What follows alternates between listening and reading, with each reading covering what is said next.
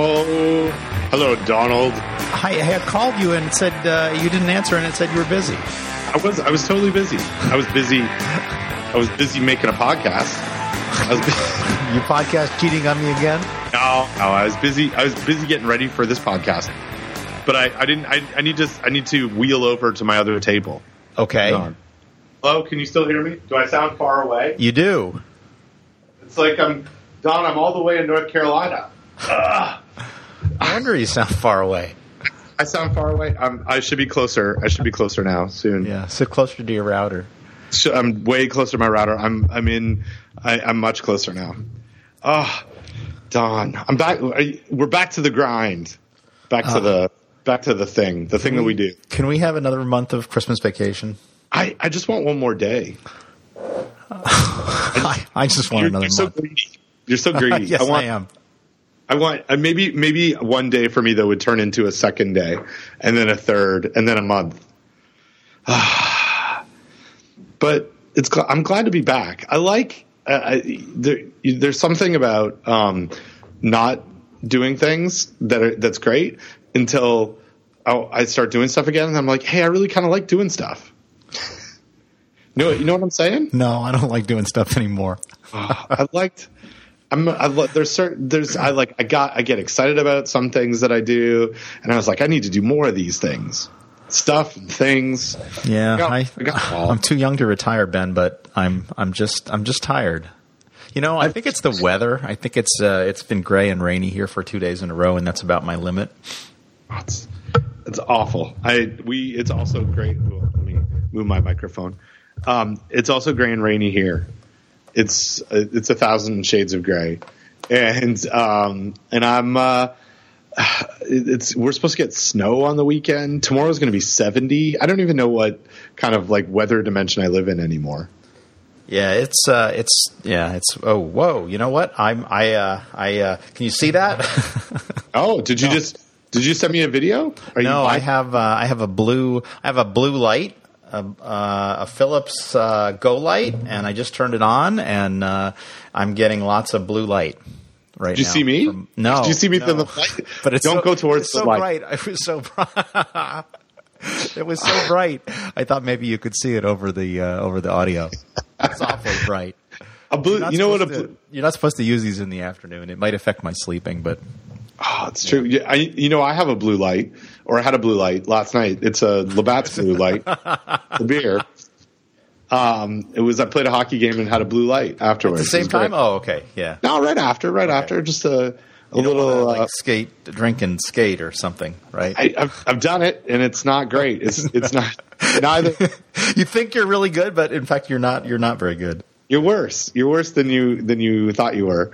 Um, and uh, yeah, so I had so no no blue light here uh, right now, but uh, but I've done. You know, I was I had a meeting earlier, and and I um, I came out of it, and it was in a room that didn't have any windows, and I thought, oh, you know what I need right now?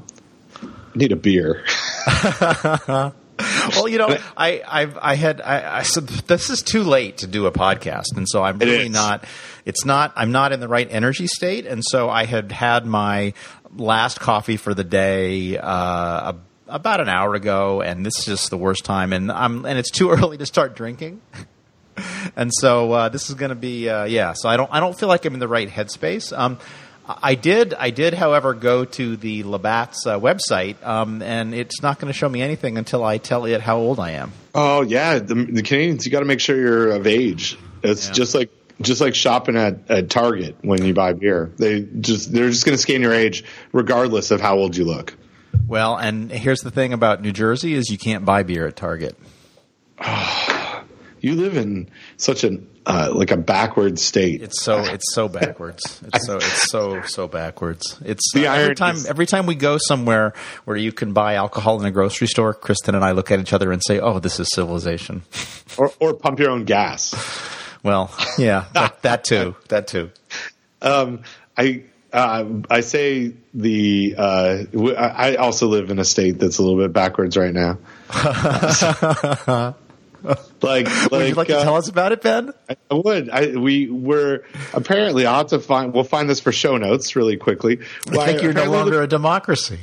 Yeah, we're not a democracy. We're like uh, less de- less democracy than Cuba um, in some uh, ranking of the democracies. Also, uh, also you got to be careful about which bathroom you use. Yeah, I know. Um, I was in DC this week and um, at a at a hockey tournament for my for my kid Uh-huh. uh, for one of my kids, and uh, we went to uh, a, a restaurant uh, that we have here in, Nor- in North Carolina, but also in DC called Qdoba. Not a not a not a regional chain. You know? I, You been I there? do. We have them in New Jersey. It's it's a poor man's uh, Chipotle. It's a, it's a different. It's I like it. They have different different stuff. Um, their tacos are are are fantastic. So anyway, uh, restroom at uh, Qdoba, uh, right right around the corner from Ford's Theater. Uh, kids went to use the bathroom. They had unisex bathrooms. Oh. or or multi-sex. I don't know what Wow. it is. What, mul- what you could anybody could use any bathroom. It was the anti HB two. Nice, nice. It was. It was good. Um, so yeah, I went. I went to DC as a tourist. Um, we saw uh, lots of. We. I, I, peeked into the room that holds the Declaration of Independence. but they wouldn't let you actually in the room. Oh no, they would let me in, but I'd have to line up, and, and my kids who were in the lineup decided that they could not understand why we were, waiting 20 minutes to see quote a piece of paper. So I I think they're not old enough yet. No, yeah, or maybe they just didn't want to see a piece of paper. I don't know. Well, you know, I've been thinking. I've been thinking a lot about the the revolution lately. Do you know why? Because because you're ready. Nothing, You're nothing to do with uh, with current presidential uh, uh, news. P- P- Peodius. Yeah, oh God, I think it's pronounced scrotus. Scro- yeah. I have been I have been listening to and absolutely loving um, Hamilton. oh, good. The- I think we talked about this on the last podcast. You did. You told me. you gave me the, the instructions from Um, yeah, Merlin. Mer- Merlin Mann has Yeah. instructions, which we will link to again, and it is. It is it's it's just astounding. I uh, I wouldn't think I could be so engaged and moved by a piece of musical theater that's that's again I'm, it's not like I've seen the play right, but I feel like I know it uh, from just listening to the audio from the the soundtrack. It's just it's quite it's quite amazing. Oh, I, so I still haven't. I know that was uh, uh, some homework for me last time, and I still have not uh, have not listened to it. Um, but but I will now. that- Now that I'm back to some sort of a normal schedule, it's gonna. It's it's you you will you will hear uh, Hamilton coming from my my uh, uh, headphones, not my AirPods, but, but my my Beats Studio wireless. But you you have some some nifty new new listening devices. I, I do. I have I have them right in front of me. Um, but uh, sadly, I have only the headphones in front of me and not the case. And oh man, the headphones in the case, it's just like you just want to click it open and closed all day long. It's really uh, it's a it's a, it's a little. I, I, I was trying to I was I was making some notes for the podcast. And I couldn't remember what they were call, called, and uh, so I mentally referred to them as my, my Apple Tic Tacs because it's kind of like a little uh, Tic Tac uh, case, and you uh, or dental floss case. You pop it open and closed, and it's uh, it's just delightful. So yeah, That's- good stuff. hilarious. Yeah, so my, my, I, I really, I really do, uh, I really do like my um, my AirPods. They're very, um, uh, I, I like them a lot. They're really a nice, uh, a nice Apple product. Um, I think the last episode of the talk show, uh, Gruber was talking about like he thinks it's the it's the single best thing that Apple did this year, and so and I, I'm I, again I'm very impressed with them. Um, they they don't work perfectly. There are occasionally there've been a few times when they didn't quite pair correctly, but um, they are just a delight to use. And I haven't I haven't lost any of them yet. I haven't lost either of them yet, and they they really work uh, they work quite well. I am not I am not using them today though. Today I am using my uh, my Sony headphones. Yeah, yeah. And so there's there's a couple things. I have tried to use my Beats Studio wireless headphones while we do the podcast, and I can't make it happen. Like it, it just doesn't. The, the part of the problem is that um, these Sony ones that we use, um, they plug directly into the microphone, and so you can get you can hear yourself talk, Right. At the, which I like, which I Right. like. a- Yeah, I mean that's basically that's why, we, do, a podcast. so yeah. Um, so so there's that but uh and and so so anyway I'm- also on my on my sony's and i see that you have another little miscellaneous topic about your headphone cushion degradation which i assume is is related to your sony headphones. Is that is that correct? It is. The the the the the the, the covering on my Sony headphones is is degrading. And is this is this uh, has this happened to you and to your, your has. Sony headphones? It has. It, it has it happened to the ones that I have at home. The ones in my office don't move, but the ones I have at home are the ones that I just take everywhere, or I did take everywhere. So I would wear them on uh, airplanes. I'd travel with them, and I think that somehow degraded them. These ones don't. Like I mean, these only get use once a really once a month or so, like once every couple of weeks at the most. But Yeah. not every podcast do I record here in my office. Yeah, well, I only have I only have one pair, and they have traveled with me around the world, or at least as far as Brazil and back, I think, um, several times. And then, uh, yeah, and they, and they they mostly sit in my office, but they occasionally do get uh, tr- uh, transferred to work. And I don't know if it's the travel or maybe it's the sunlight, but the fantastic. So, and when when I got the headphones, they came with a an alternative set of cushions. Which I tried for about half Oh. an hour yesterday to put on, and they didn't work. But and then I finally got fed up, and I went on Amazon, and lo and behold, for um, if I had thought of it a day earlier, I would have had them today. But uh, but uh, with with Amazon Prime, eleven bucks, um, I'm going to get some new headphone cushions. So Oh. and and I don't mind the fact that they've degraded, except that after I've been recording a podcast, I walk around the rest of the day with little um, pieces of headphone covering in my hair, uh, which uh, you know I'm I'm not vain man, but uh, it, it's disconcerting to people. Is that a problem? Should you? Is, I think not a problem to it be- me. I, it, Right, right. I'm fine with it, but other people uh, look askance. Oh my gosh! So um, I I have one of them. See, uh, one of the ones that's de- that's degraded at home keeps popping off. Like it's degraded, but also the little like lip that goes into the other lip of the headphone, like the cushion connector part that you have to like stretch over, has like split. So it'll work every once in a while, and then I move my headphone, and then my my cushion stays on my ear and the headphone moves, which is not it's not great. So um, I didn't even know like of course you could just buy another pair. I didn't even think about that. That's my. Thought- that's like I, this has become a thing where my answer to everything is, do they have it on Amazon? I mean, Yeah. I, it's really, uh, it's really, it's kind of bad. I mean, I suppose I don't. I mean, I don't think it's. It's probably not good that we're destroying the retail, you know, uh, uh, infrastructure in this country by, because of Amazon. But oh my God, it's like, why would I ever go anywhere when Amazon can just deliver it to my house? You know. and yeah, and and it used to be like a thing that um, j- uh, similar to my my uh, TV, television viewing, and movie stuff. I used to really be interested in like, oh, if I'm going to buy that, if I want that, I'm going to go get it right now. And that has changed. I don't really care about when I get it as long as I don't have to leave my house. right? Yes, it's- exactly. and and, um, and just like like TV, I've I I I used to really want to be like, oh well, everyone's going to be watching this show or watching this thing when it first airs, and now I don't care anymore. I'll watch it when I want to watch it. As long as you don't get spoiled. as long as I don't get spoiled, I'm, I'm I take precautions. I actually had to do some of this for um, some hockey uh, that I was really interested in watching on New Year's Eve. Um, the uh, World Junior Hockey Championships are going on right now, and it's an annual uh, uh, tournament that happens around the uh, holiday season. And on New Year's Eve, Canada was playing the U.S. in the middle of the afternoon, and uh, I didn't want to watch it um, but I now don't have a DVR because we don't have you know, we've we've un, un cord cut, and so I uh, had to figure out how to not spoil it by going to the website, which was going to have the the score on it and avert my eyes while I found the video feed that I could then play, and it worked. I didn't know what it was. Oh, cool, Yeah. cool. I'm, Yeah. I'm glad you su- could successfully avert your avert your eyes. So I, I did. It's one of the. It's one of those things where you know you think you get training and avert. Your, please avert your eyes, um, and you, until you really need it, you don't know if if you can do it. But right, uh, right.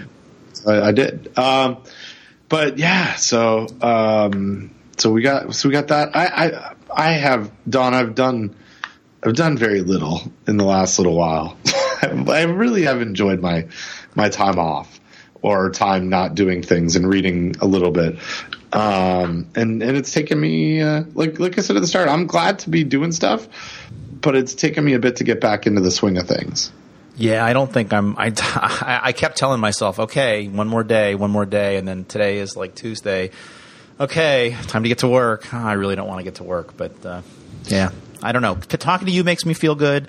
Uh, I turned that blue light off because it was really, really bright, but but I think I might need to start using the blue light in the morning and get myself, uh, you know, as it says here on the website, uh, you can uh, increase your energy levels whenever you need it and help fight winter blues, where winter blues is one word. So there you go. well, there you go. Well, that's that's that's exciting. It produces a uh, blue light like a clear summer sky. oh, is it? Does it feel warm? Are there birds? Chirping? No, there's no there's no birds. Uh, occasionally, my dog is barking at a squirrel, um, but there's no birds. well, that works. Hey, look at this! Eight scientifically backed ways to beat the winter blues. Boom. There you go.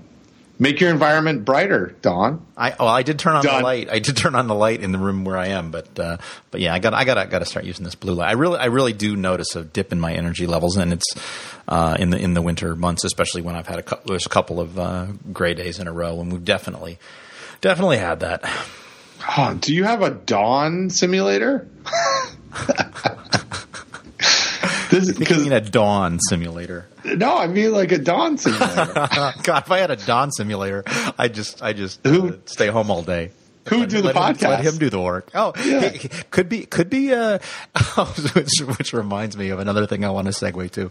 Uh, could be you could be talking to a robot right now. Um, I, Westworld. Um, oh. we just binge watched uh, all ten episodes of Westworld, uh, mostly so I could catch up on a podcast uh, where they were going to spoil it for me. So uh, anyway, it was it was was good. We watched um, Sorry, I started eating something. Mm. I thought you were going to talk. Oh, about talk Westworld. about Westworld for a long time. No, it was. Yeah. It's it's Westworld's really good. Uh, if you haven't seen it, you should. It's it's worth it's worth watching.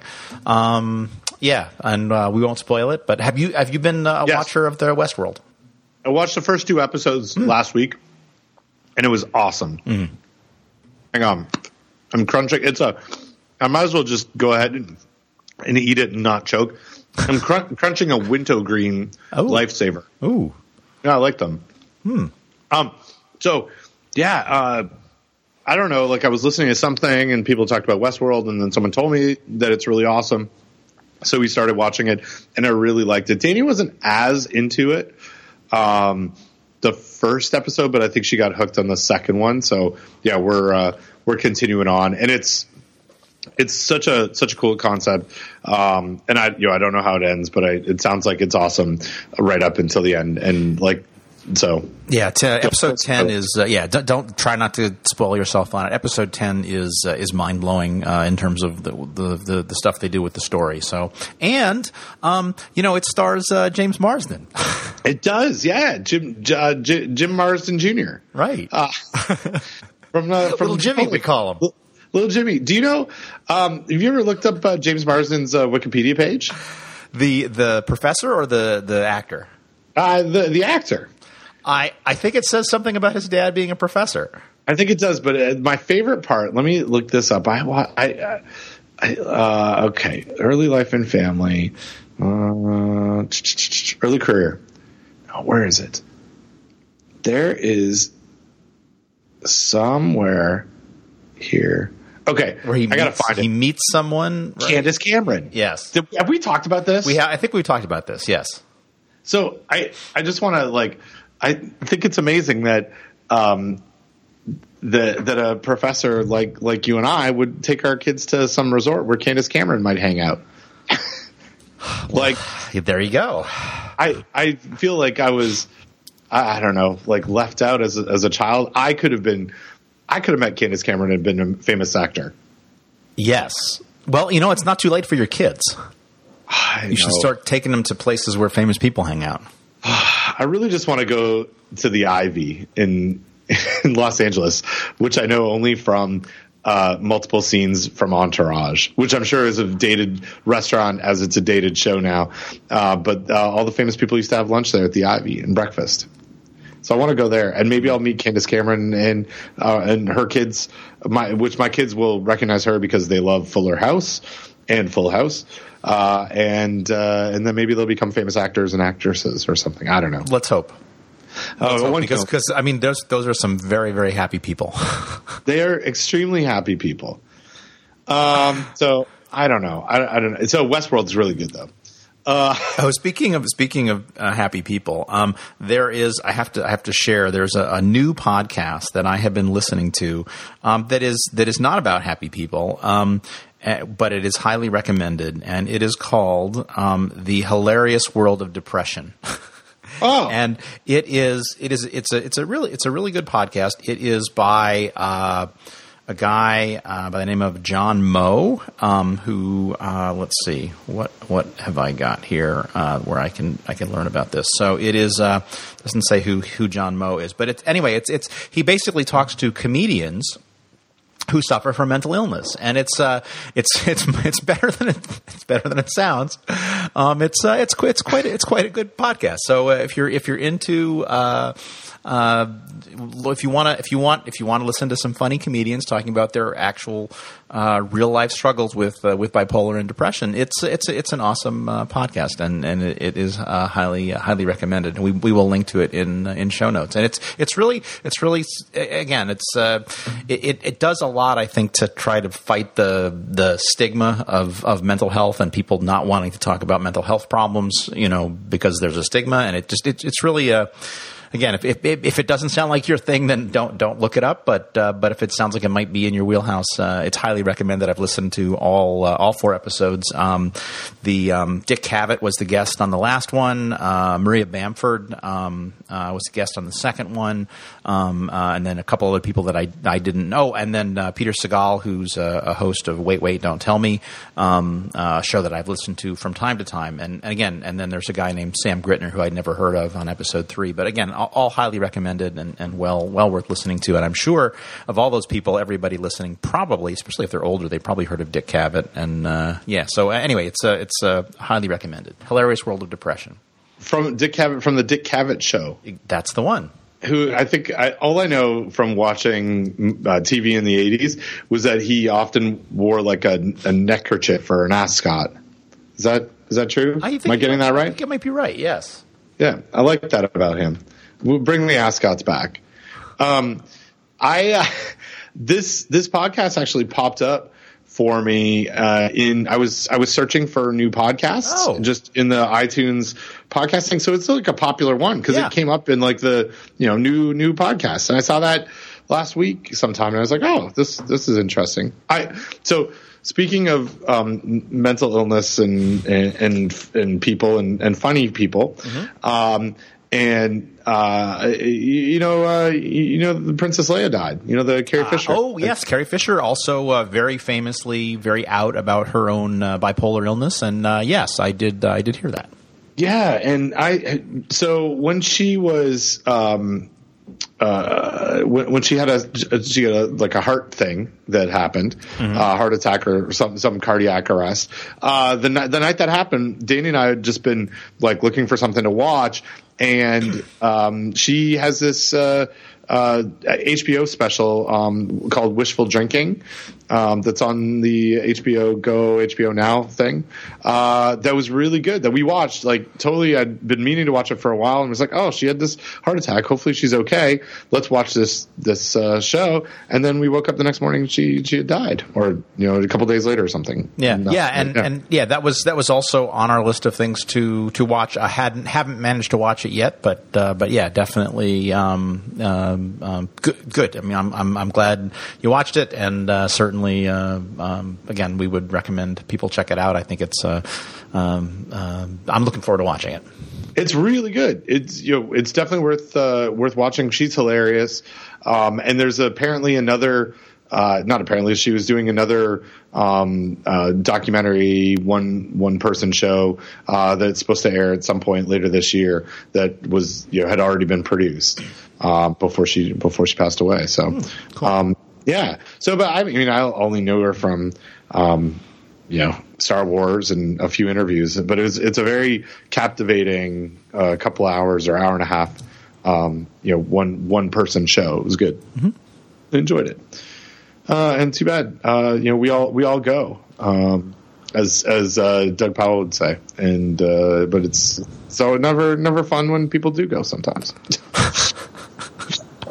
I, when when I when I we all go, I understand the reference. But then when you, as soon as you uh, introduce Doug into Yeah. that, immediately I think of pooping and not dying.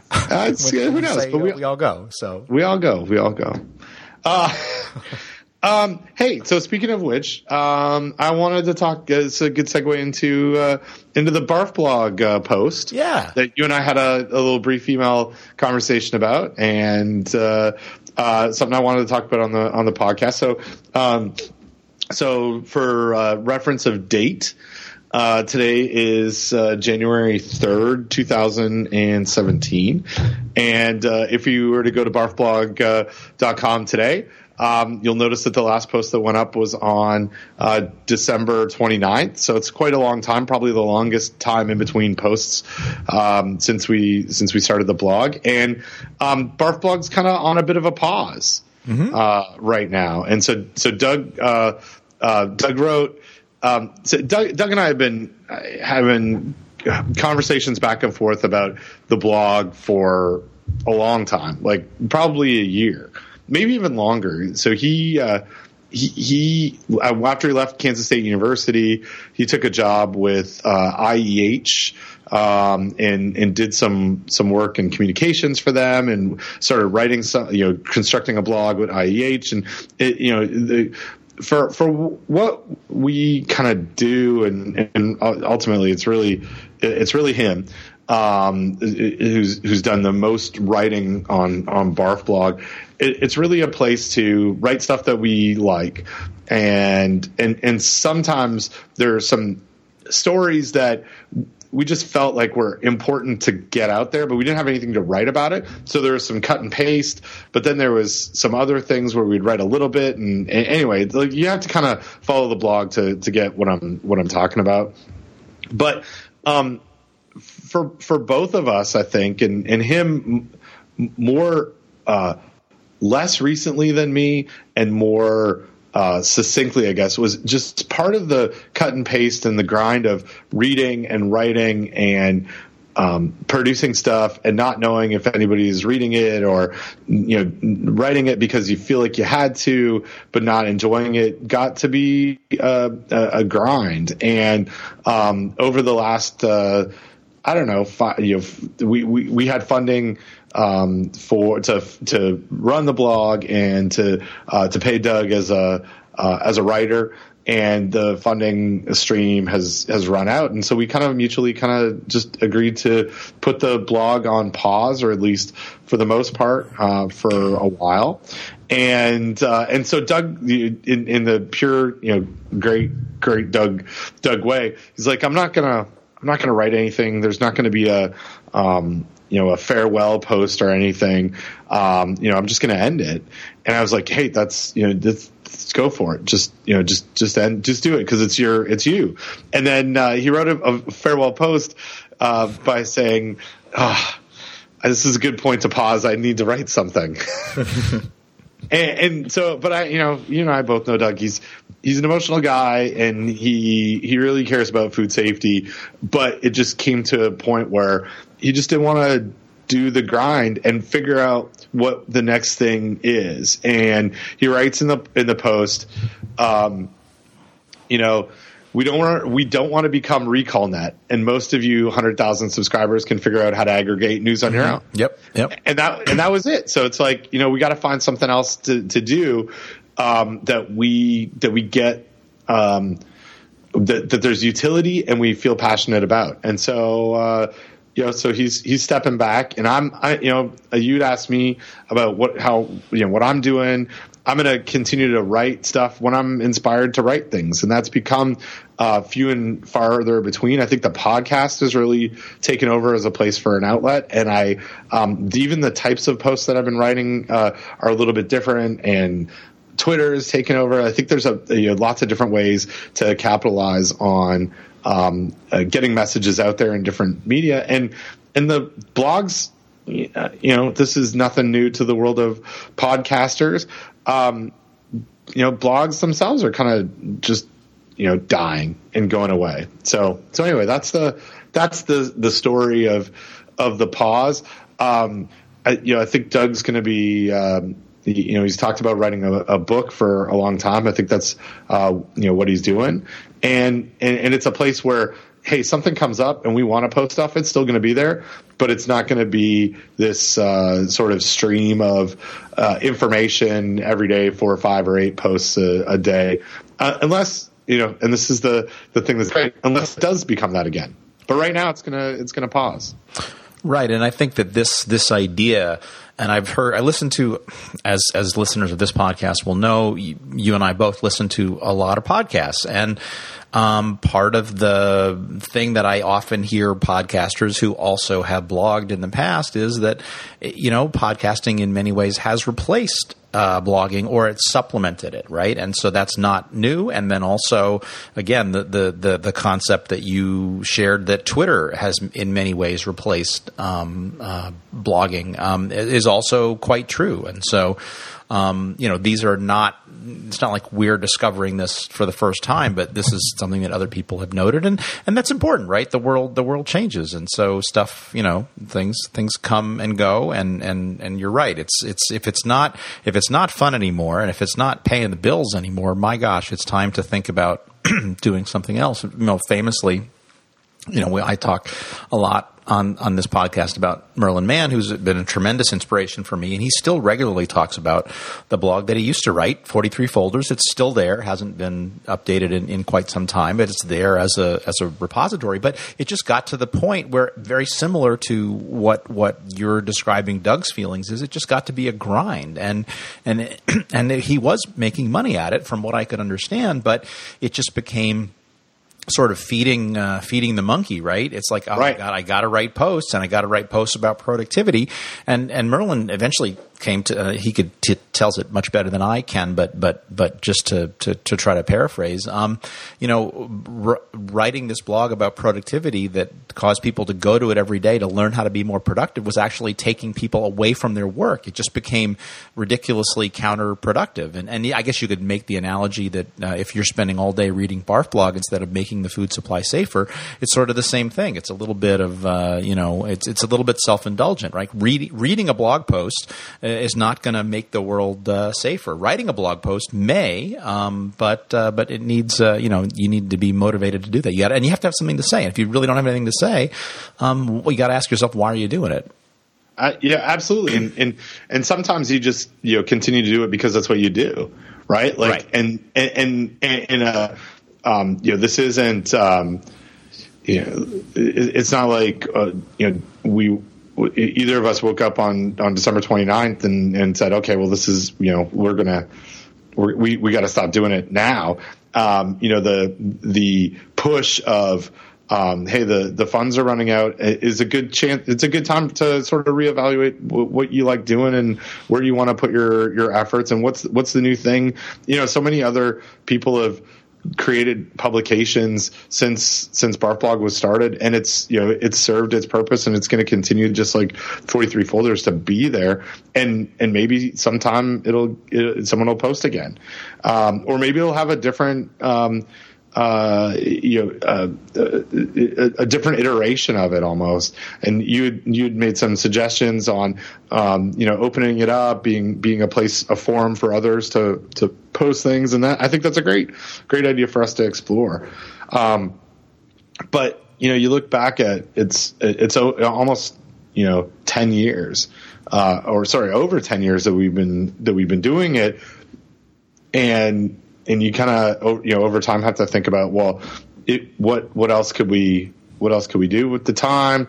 What's the next what's the next thing? Like when we started the blog in in 2006, in fact, we started a forum in 2004, and it morphed into this blog, and um, maybe maybe we just didn't like we were we were blogging at a time where there were lots of people starting to blog, and then it's it's run its course, right? Like it's like it's like Westworld, where you can't have 46 seasons of it. It's not Saturday Night Live. You gotta you gotta put your stuff into uh, in, into doing it until the story is over and or until it pauses. Or and actually, a better analogy is maybe Curb Your Enthusiasm, which had a has had a great run and then it went away for a while and it was it was over but now it's coming back because there's a new idea there to to write about and uh, and and put on on TV so so I don't know. Um, but it's you know it's uh, it, it's there and uh, and we continue to um, to to work together on a bunch of stuff. We Doug and I actually one one of the the new um, ideas that that he and I have been talking about over the last couple of months is is um, taking a page out of uh, you know the online um, MOOC idea and courses and virtual things and just setting up like a uh, a, a, a, workshop for a week or something where people can join from all over the world whenever they want to, and we're gonna um, just put on a bunch of talks about things that we know about. And maybe people will come to it, maybe they won't, but we're going to try something something new. And where you know, like bringing everybody together for for a week in person has its advantages. Um, doing something virtual like this uh, uh, also ha- has its advantages that we don't. You know, Doug lives in Australia and I live here, and people can join this from from all over the place. But we don't. We're not we're not there yet to, to, sort of launch any of the details on that, but that's one of the things that we're gonna we're gonna work on over the next uh, five or six months. Is how do we offer like how do we offer a course in, in a non traditional way um, by using all the the technologies that that we talk about and by um, investigating, you know, using all the stories that we have that we see every day because we're still collecting the news in the same way that we are. But how do we how do we repackage it and connect with people in a different way? Right, right. Well, and it's it's you know it's part of the challenge of being in the world, but also specifically as an academic. How do you, because things change, right? And how do you continually try to keep that newness and, and freshness in, in what you're doing and, and find new ways to reach people or ways to reach new people or, or even both uh, together? So, and yeah, again, absolutely. I think social media is a part of that. And before before we completely um, leave social media, um, have you have you seen this uh, Twitter exchange uh, between the uh, Wendy's um, uh, hamburger uh, chain and a, uh, a, a, a troll on Twitter? I have. I, in fact, I woke um, the my lovely wife Danielle up last night uh, because I saw it when I came home from hockey, and I was like, "This is really funny. Uh, I need to read you this." Yes. So so and we'll so we'll we'll recount it now for. Uh, for our uh, for our listeners. So um, uh, Wendy's tweets: uh, Our beef is way too cool ever to be frozen uh, with uh, uh, sunglasses emoticon smiley face. Um, which I mean, you know, I could I could argue I could argue with uh, you know fresh versus frozen and, and, food safety risk and blah blah blah, but whatever. Wendy's is out there and they're and they're and they're tweeting and that's great. Um, well, um, then somebody who goes by the the Twitter name of Thuggy D um, uh, says your beef is frozen and we all know it. You all know we laugh at your slogan "Fresh never frozen," right? You're uh, like you're really a joke. Um, we, which I want to pause here for a second. I've, I mean, I've heard that that slogan before, but I've never really like had a. We've never sat down around the dinner table and been like, "Fresh, never frozen." What a what a crock, yeah. right? So we've never really thought about it before. yeah, exactly. Not like Thuggy D. He's Thuggy a, D's he's thinking about a deep thinker. That Thuggy D.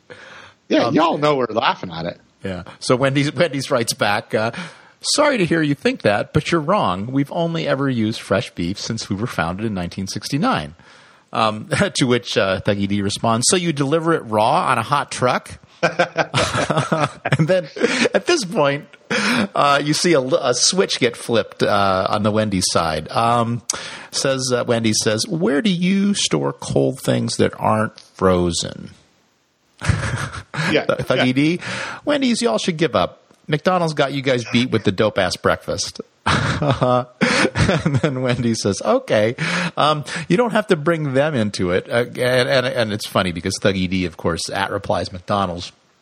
Wendy's in, in, in proper uh, social media etiquette etiquette etiquette uh, doesn't doesn't reply McDonald's because why why would they want to give any free publicity to a competitor? He says uh, so. Wendy says you don't have to bring them into it just because you forgot refrigerators existed for a second there, which is which is the best the best comeback ever. So uh, yeah, so, so props props to Wendy's for understanding uh, how to do social media right. Um, again, um, you know, I, I, I, we could argue about uh, fresh beef versus frozen beef and food safety. Um, you know, certainly uh, there's there's there's trade offs there, but uh, you know, I, I, do I do like a Wendy's uh, uh meal uh, now and again. Their salads are really good. I, I like their uh, spicy chicken sandwich. not not a not not really. I don't really go out and buy hamburgers at fast food places. I think probably the only place I ever go where I will get a burger. I've, I've gotten a McDonald's burger from time to time, but uh, probably uh, uh, Five Guys is about the only place I'll go. And oh, and the um, the chain uh, that's run by that uh, that guy from the show, uh, Bobby Bobby Flay, Bobby's Burger Palace. We'll go we'll go for a burger at Bobby's Burger Palace from time to time. But but yeah. So but anyway, props to Wendy's for for dominating the social media there for for a brief brief period of time. I like it. I like when people foray into the uh, the world of trolls. Yeah, and, and, it doesn't like blow back at them, right? Like uh, it could it could have been really bad somehow. Some of these things, right? When you when you take the um, more compelling approach. But it was good. I enjoyed yep. that. Yep. And apparently, uh, Thuggy D has uh, deleted his comments and then eventually deleted his entire account. So because he got blown up. That's right. So there you go. Oh, there be you careful, go. There you go. Careful about getting into it with the Wendy's, man. uh, hey, so uh, so we got that. Uh, Don, you ever eaten anything off your iPad? um, you mean eaten food that I've had a picture of on my iPad? Nope, Kristen nope, makes nope. stuff uh, from recipes off her iPad all the time. This is not what I'm talking about. I uh, talking about uh, like uh, maybe eating food that was served on an iPad. That so, sounds disgusting, Ben. It sounds amazing. Um, so this this actually comes out of uh, Eater. Uh, Oli Fowler of Eater uh, says that a restaurant in New York City is employing um, Apple Watches to increase communication between staff. Tablets on tables are replacing menus, uh, and servers in restaurants across the country. And apps are aiming to smooth out everything from ordering, payment, and food delivery. But serving an actual food and actual iPad may be the next big thing in dining rooms across the globe. Uh, restaurants. I don't, I don't think so, but uh, tell me more. Uh, restaurants in the United Kingdom have been using iPads as plates since 2015, according to the Daily Mail. Uh, San, the San Sebastian restaurant that boasts three Michelin stars, not one, not two, but three, has been serving, serving food on iPads for a few years. Uh, how, how, do they how do they do this, uh, Don? They put on um, the uh, a dish that is made of wh- white, white truffle croquettes, and they display videos of dogs on the truffle hunt behind it, and that is an incredible uh, food uh, situation. Um, how do you how do you wash your iPad, Don? How do you how do you clean and sanitize that? Uh, well, I, I don't wash my iPad, Ben. Uh, I do I do have a microfiber case um, which which cleans it from time to time, um, but mostly it's cleaning whatever was on my fingers, not actual food. Um, I, I yeah I this this just sounds like a, a I mean I guess it's clever, but it, it just I don't it doesn't even sound it doesn't even sound good. Like I don't want I don't want an iPad underneath my food. I just and in fact I don't know if you've been through Newark Airport lately, but they've recently redone the whole airport, and they have all of these. They took out all the um, uh, the escal- not escalators, but the people movers, the flat escalators. Uh, they took all those out and they put in uh, uh food places, um, a- almost all of which have an iPad in front of each. Uh, station. So you yeah. sit down and you do the orders, and we we tried it once, and it was just uh, it was it was horrible. Uh, it was it didn't work. It didn't. It, the orders didn't go through. It just was. It, and and I and I just don't want. I don't want. You know, I, I like having screens in my life, but I don't need a screen in front of my face provided by the restaurant. I want to. If I want to look at something, I've got my phone or I've got my own iPad. Or, but I just. It's just. It's just horrible. Ben, I don't. I, I don't know how else to describe it. It's Yeah, I, I've had a similar experience. I think it was in the Minneapolis airport where I tried to order something, and the person was right there, and they're like, "No, no, you have to put it in the iPad." And then I couldn't. It could, took me like eight more minutes when I was like, "Could you just could you just get me the beer?" Um, but Yeah, exactly. so so so here's the. I, I've just texted you uh, something we're going to link to in uh, in show notes. Um, we want plates.com, which is one of my favorite. Uh, they also have a Facebook page uh, that I've liked, um, where people have served things in restaurants in the weirdest things, like. Um, Oh, the f- last most recent one is a Scotch egg that is served in a trophy that says "World's Best Scotch Egg," um, or That actually looks kind of cool. That's uh, but but yeah. It does, but I want a plate. We want Yeah, we want yeah. plates. if you scroll down the the second one. The second one, small victories are better than Yeah. none. Due to circumstances beyond our control, all meals will be served on plates. We apologize if this spoils your experience. Oh, exactly. Um, or if you scroll down, there's Life of Pie, of course, which uh, someone has hollowed out a book and they are serving uh, what looks like a hand pie or an empanada out of the book. So you get a, a book with your with your food. Anyway, so uh, yeah, I guess the um, the iPad service is just the next uh, stage in, in this. Um, so from, I mean, so people, you know, in this this article they talk about uh, food safety. It, I, I I don't know, Don. Like, I mean, I I. So, could things remain on an iPad? Yes. Uh, is it likely to lead to uh, illness or outbreak? I don't know. I, now, I don't. I don't think. I mean, I don't see. here- Well, now there there are rules um, for warewashing, right? So There so there are. are there are times and temperatures and wash, rinse, sanitize steps. It's all spelled out in the food code for our international listeners. Uh, that's the FDA model food code, but I'm sure there are equivalent regulations in in your uh, country, and uh, and that is one way that we do uh, control disease risk. We also have things like sneeze guards, which also theoretically control disease risk. Um, I would say probably warewashing is more important than sneeze guards in controlling risk, but um, but that's just a, my my opinion. Um, obviously, you cannot wash an iPad, or at least you cannot wash it in a dishwasher at a high temperature. Are there ways that you can sanitize an iPad? Yes. Um, uh, is it? I, it just seems like a bad idea, just for, on, on on so many levels. It's like, why would you? Why would you even do this except to be clever? And yeah, it's just a little, little, little too clever for me. Again, from a risk perspective, could you do it and could you manage the risk? Yes. Uh, is it Right, is right. it a high risk to begin with? No. It's just stupid, Ben. it's it's like it's not. I, I mean, it would, and is your amuse bouche coming on your iPhone? Is it or is it on your Apple Watch? Like, oh, here's the thing, Ben. I, I want my amuse bouche in my mouth. yes, right? that's, I want it's right there in the name. It's right there in the name. I'm amusing my bouche, my mouth. Yeah. That that's it's not my eyes. It's not uh, uh, uh, oh, what's French for eye? Uh, les, les yeux, les yeux. Yeah, it's not. It's not amuse yeux. Leisure, right? Yeah. I think you're thinking of Jeff to all the apologies to all the French people Yeah, yeah. and people with French names. Jeff Lejeune. Oh man. Um, there's some there's some good. You should scroll through We Want Plates because there's some it's, good old it's, ones. It's it's great. We will link to it definitely, and uh, yeah, Pete, pl- by all means, uh, uh, we, we'll link to the main page. You can just scroll down and uh, just look at them. It's it's what a great website. Good for them. Good job, guys. You know, you know who put me who introduced me to this? I can't I can't remember if I already said this, but our friend Carol Wallace uh, from Ah. UClan. Um, she was she was staying at my house and uh, she said, "Do you know about wewantplates.com?" And I was like, "No." And so we spent like an hour scrolling back through all of the posts, um, and it's uh, it's pretty awesome. So Where did you say she was from? Eucland? U- UCLan, UCLan, University of Central Lancashire. Oh, okay. Yeah, I think that's thought what you were saying? UK land.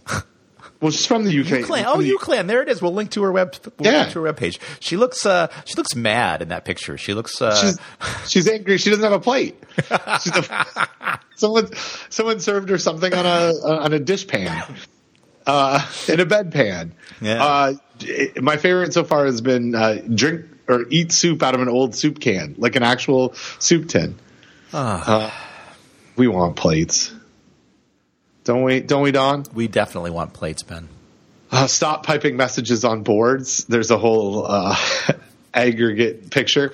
Here's uh, people are putting food in shoes People are still putting food in shoes.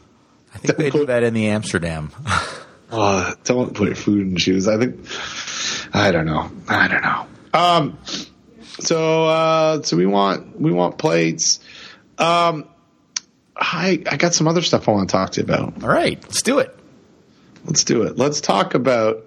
I so I want to talk to you about the. Um, this goes back actually. One of the first things you put in the uh, the folder uh, on um, undetectable limits of Vibrio in molluscan shellfish. Sure.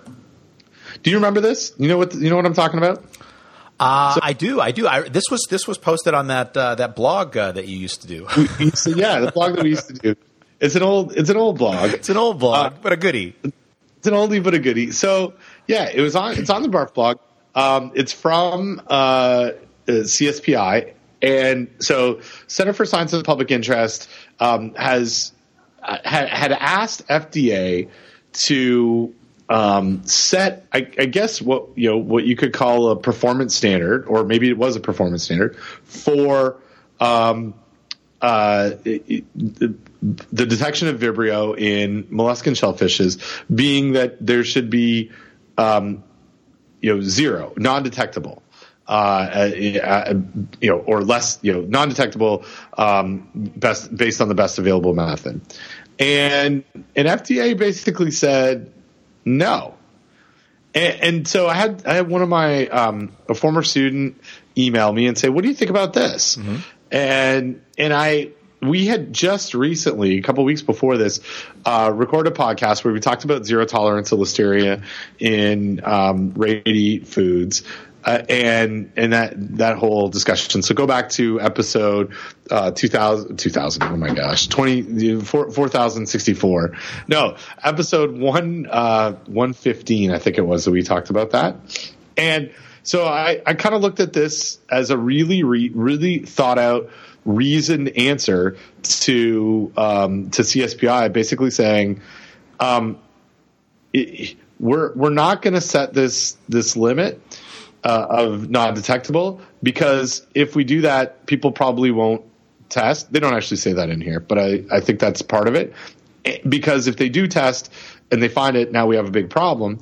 But they also FDA goes on and and really highlights the control of efforts for Vibrio um, over the last two decades and uh, or decade and a half, and basically saying we we've seen the incidence of Vibrio go down.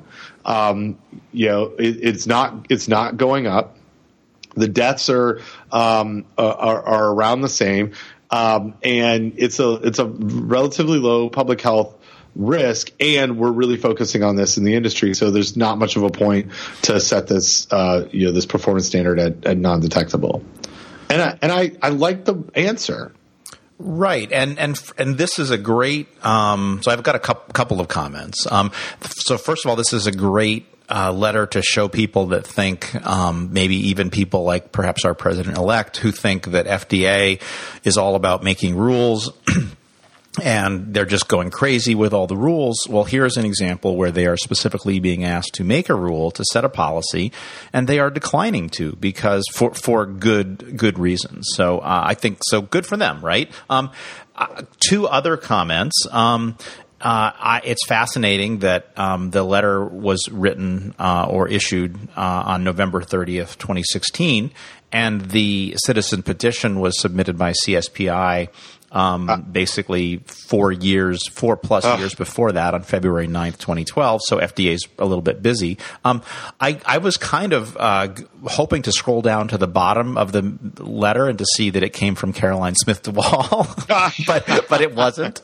Um, and for those that are uh, in the know, so Caroline Smith DeWaal is a lawyer who uh, worked for CSPI and for Mike, Jacob, Mike uh, Jacobson for many, many years before recently moving to FDA. But, but in fact, uh, it is not from Caroline. It is from uh, Nega Beru, um, uh, who is the uh, director of the Office of Food Safety um, and the Center for Food. Oh, this is bizarre. So, th- so his title reads Director, Office of Food Safety, Center for Food Safety and Food Safety. yeah, food safety and the, and the food safety. I think that's, That's- incorrect. I, I think that would be incorrect. You know, you would think if it took them more than four years to write the letter, there wouldn't be any typos in it. But anyway, um, but it's uh, yeah. I mean, and and you know, and and and I mean, Nega's a good guy, and I'm, I'm sure it's a it's a fine letter. That typo aside, but um, yeah, uh, interesting uh, interesting times, um, and and good letter from FDA, uh, who who basically said, yeah, for for for a variety of reasons, uh, we don't think that this is uh, warranted. So yeah, it's it's a it's a good letter. I thought it was yeah, I thought it was really good uh, as well, and and like you said, it, it sort of shows the sausage of not rulemaking, Yes, right? Like, yes. and, and it and doesn't say no, thanks for your time. It, it really is. It's well, it's well reasoned. There's a lot of links. There's a lot of references. It's it's great. Yeah. Um. So we got so we got that. We got the Vibrio. Um. We've. uh uh, wow, was there something here I wanted to look at? Oh, could we talk about uh, uh, Contra Costa County Thanksgiving Oh, illness? we? Because this we talked about this, I think, on episode one fifteen, uh, which was the last episode uh, uh, entitled "Features Chico Marx." Yes. um, or Groucho Marx, but Groucho. uh, yeah, any either any one of the above. Um, and and we talked about this. So this was a uh, foodborne illness um, uh, that occurred uh, after a Thanksgiving Day event in Antioch, um, uh, Antioch, California, and uh, basically we were di- discussing on the podcast what we thought. Uh, would made the people sick, and we talked about different causes. This was actually part of what engaged us was an email message from from our friend Linda Harris who said uh, basically what do you guys think is causing this? And then we, at some point we saw uh, information about tests that were done and they tested for a variety of organisms and and they didn't find Clostridium perfringens but it turns out uh, in fact that it was uh, Clostridium perfringens. And it is very much a classic uh, Clostridium perfringens outbreak where uh, again I would define classic as it's well it's probably pro- we don't know what the food was, but but I would say you know it's certainly probably related to cooling of cooked uh, meat and or poultry, and it is uh, commonly associated with uh, church dinners, um, and that is exactly what what happened here. What was uh, rather unique about this particular outbreak was not uh, 25 people getting sick, but there were three uh, fatalities, and I think this was uh, people that were uh, that were probably elderly and probably perhaps immunocompromised or in otherwise ill health, and uh, and and that is probably the, the most reasonable explanation of the of the fatalities. But uh, anyway, it was good to know uh, that that our radar in terms of our our, our, thoughts on what might cause the outbreak were were borne out um, with uh, with the eventual. Um, Conclusion that, uh, in fact, it was uh, Clostridium perfringens. Yeah, a- absolutely. And it was, you know, like you said, one of the things that we tossed around, but then threw out because they uh, said that they had screened for like 24 different pathogens and and didn't find it. And so I guess subsequent testing is what what kind of led to uh, perfringens. Um, because we you know we did have this uh, whole guessing competition, not competition, but you know, um, yeah, Friendly competition. Friendly, yeah. Uh, hey Don, can I? Um, we we never we never really do this, but can I pause the podcast for for like uh, five minutes or so? And and the reason why I will uh, explain this to the to the listeners, um, even though well it, it won't be like five minutes when when we edit out the audio. Um, one one of my uh, one of my former uh, students and employees, uh, just like who lives in New York, just showed up uh, to my office and wants to say hello. oh my gosh! So I gotta go. I gotta go say hi. oh, please do. All right, so I'll be I'll be right back. I'll Okay. send you I'll send you a text. Okay. Okay.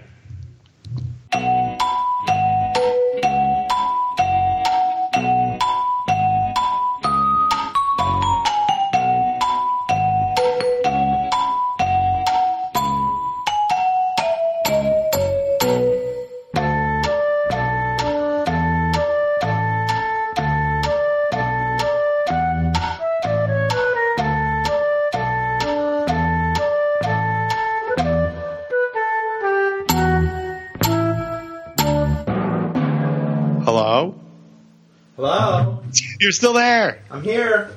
Hi. Hey, um, real time, uh, real time follow up uh, from the, uh, the the peanut gallery. Um, Dan Latondra, D- Dan, uh, Dan uh, Double Latondra, as, as he's known on the podcast, uh, just Double texted us, just t- uh, tweeted at us with an idea for a, a topic. Oh, here we go. Top ten food poisoning stories Yeah. of the yeah. Yeah. Well, but let me open it up. All right. Uh, petting zoo outbreaks. Hey, there you go.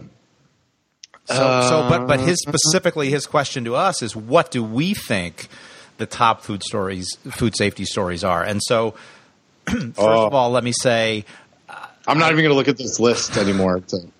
I yeah. Well, we yeah. So uh, so first of all, thanks thanks Dan. Second of all, this is a stupid idea. Like I, I don't like to talk about top ten lists uh, uh, this time of year. But but but Dan, since it's you, Dan.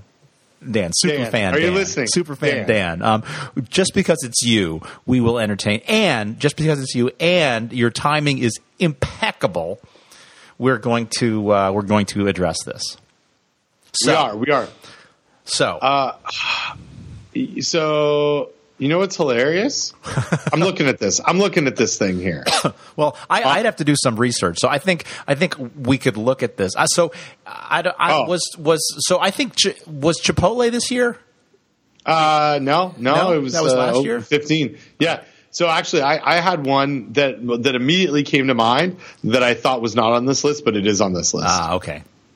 Uh, do you want me to tell you? Do you want me to reveal Well, it? well, let me say that I think the single biggest food safety story of this year was that Donald Trump was going to eliminate the FDA, and then he wasn't. Oh. So that I th- I think that's probably. But you know, I'm I'm being uh, I'm being colored by my my current uh, uh, feeling about politics. Your current, yeah, your current situation. Yes, yes. situation. Uh, th- th- that was a, that's a big one. That's a big one. You know what I like this year? Not like, but my the one that pops up is is, is number three on this list. The uh, General General Mills flour E. coli outbreak. That is that is a good one. Actually, another really important food safety story of this year that only broke on uh, December 29th. Apparently, I don't know if you know this. Ben uh, Barf blog is uh, is not going to blog anymore. That's true. It's on a pause. It's on a it's, a it's a break. We don't know what that means yet, but it's it's not blogging right now. There's no blog. right. It's not Uh, you. yeah, it's me. Big story. Big story. Yeah. we should take a pause. I might actually post something today. I, Oh, I know. you Well, a I- top ten paper- list. I had a paper published. Oh, nice, I like to put those out there. nice. Um, so you know, but, you know what uh, I'd say the top ten uh, story for me was. Um, apparently, if you publish a paper on the five second rule, you get a lot of press. So, Oh uh, my gosh, personal, five- personal top ten list right there. So funny you should mention that. I uh, I went to this hockey tournament, my aforementioned hockey tournament with the Crabtown Showdown. Um, and uh, and my my son's team, Jack, that I coach, uh, we came in fourth place, um, which means we lost in the semifinals to the eventual team that lost in the finals, uh, and.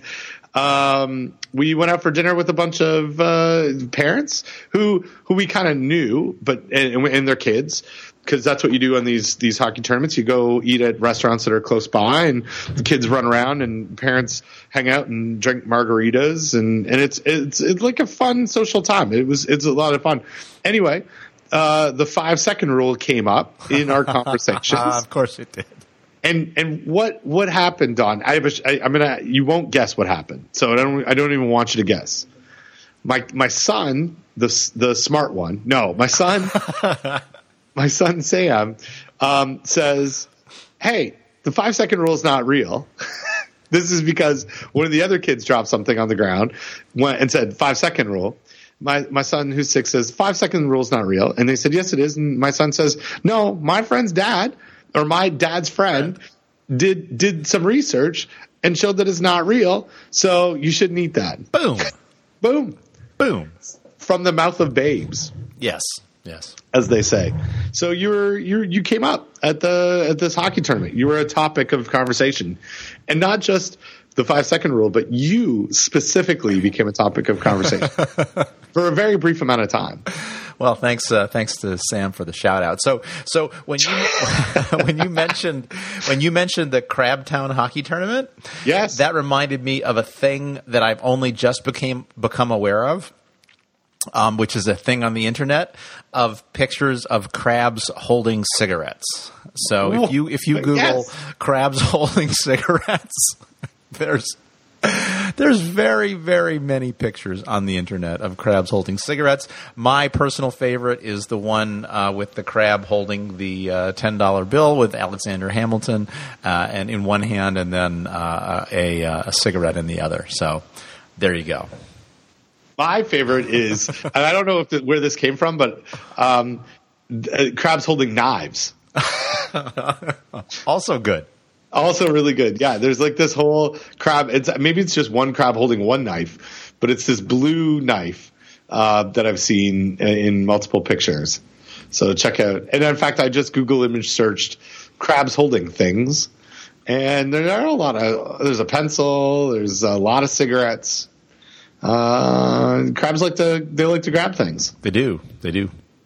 Uh, so yeah, Crabtown Showdown, five second rule. Um, hey, so so I want to tell you about the special guest that I just had drop by yes, that yes. did not appear on the podcast. Yes. Did they, did they Um, so- not want to appear? Or did you not give them a chance? It was it was uh, it was a logistical thing. So there, so the special guest also had guests. Ah. Um, and special guest, his name is Matt Agel, and was um, this fan, fantastic. Uh, this this guy who I've known for a long time, uh, who used to work for our Department of Agriculture, and then went back to school to uh, do a um, a doctorate in agriculture extension education, and then found his way to me uh, because uh, his project he was really interested in food safety, and then I hired him and he uh, I, I've talked a little bit on this uh, on on this podcast this this cast this pod about um, certified food protection managers you know that you know that term Don I do. I do. so um, we we had this idea uh, four or five years ago to create our own certified food protection manager program that was based on the stories that f- were found in Barf Blog in the annals of Barf Blog, and uh, and he he got really jazzed with that idea and and really drove that that idea where we actually created this program have now delivered it and certified like I don't know six or seven hundred people in the state. Um, and um, the really exciting news is that our Department of Public Instruction, um, that runs all of the family and consumer science classes in high schools, the foods class, wants to adopt this program as part of their curriculum. And so, so Matt, Matt was the like real driver behind it. We sat in in um, in front of whiteboards and sort of diagrammed out how we were going to do this, and um, and now maybe like uh, 600 teachers are going to deliver it every year, and maybe like 30,000 students might get this this class, which is we built on. Um, uh, depending on how you deliver it, uh, somewhere in between 10 and 13 outbreaks um, that become the stories that uh, form how we teach uh, people to be better food safety managers in restaurants Very cool. Was really cool. So he he left. He's not yet completed his uh, his dissertation, uh, but he went and bought a farm uh, just outside of Buffalo because he also likes to farm. And uh, so so he dropped by and uh, and, and said and said hi, which was awesome. Cool. Very cool. Yeah. So anyway, that's a that's the story of my visitor, and and he brought um, his wife, uh, the lovely Caitlin, and uh, and and I think her sister Julia, uh, and not I think her sister Julia, and they all came by and said hi. So it was it was a lot of fun. Oh, that's nice. that's, why, So- that's why I work from home, Ben. I don't like people. I know you don't. I know you don't. It's fine. I, people sometimes it's good, sometimes it's not. Don, did you know you can buy raw milk in a vending machine? I And- did. I did, but not in the United States. No, not in the United States, but that's in, not the, American. in the United Kingdom you can. That's not the same as the United States? Well, it's, is it just is it just the states of America now? That's what I read yesterday. um, Well, North Carolina is not a democracy. oh gosh, it just comes back to that. Um, yeah, but in the UK you can buy uh, you can buy some milk um, uh, and uh, in vending machines, and sometimes you can buy milk that, from vending machines that make you sick. Yeah, th- this whole idea, the whole idea that you can buy raw milk from a vending machine, just like blows my mind. First of all, um, and uh, and second of all, uh, yeah. So apparently, people are uh, people are getting sick. I oh, and can't- also, actually, and we, we can talk about this story, but also one very interesting thing, which I'd also seen somewhere else. Um, uh, in in the in the first paragraph of the story, it says, uh, "Editor's note for details on efforts in New Jersey and Texas to allow in-state sales of unpasteurized raw milk." The interstate sale of which is prohibited by federal law. Please see raw milk advocates make the most of anti-reg mood in the United States. So, uh, so yeah, we might uh, we might get some uh, get some from raw milk in New Jersey. You never know. Bring it bring bring the raw milk. You know we i mean we don't need to rehash our thoughts of raw milk. You can go back and see the story arc that we had uh, uh, two seasons ago uh, about, about raw milk that that led to uh, a guest uh, uh, uh, raw milk guest uh, um, uh, david gumpert. And and we you know, there's a whole we we've talked a lot about this. Um, but but this uh, so yeah there's uh, like 50 people sick from raw milk that was sold in vending machines in the UK 50 from Campy uh, Yeah, and, and, and I, I would say too, Campylobacter is an interesting one because it is maybe not so easy to detect. Um, I don't know. I don't know. It's certainly not one of the organisms that. Um, well, I don't know. I mean, I don't. I'm not familiar enough with raw milk regulations to know if Campylobacter is something that is commonly tested for. But my f- suspicion is it's probably not common to test for it. Um, and even if you did, uh, yeah, what would you, you know, what's the what's the probability of finding it? Um, so yeah, I, I uh, uh, yeah, I mean, I, I don't, I don't have any more specific thoughts than that. Do you have any any specific thoughts on this particular outbreak? no just that um, I, so I say no but I do uh, Campylobacter we don't see a lot of campy outbreaks Right. like in general, right? Like I mean, a lot of campy looks like sporadic cases, Right. And and it's one like so. Not only is the uh, pathogen really tough to get from food, but it's also one that's not well.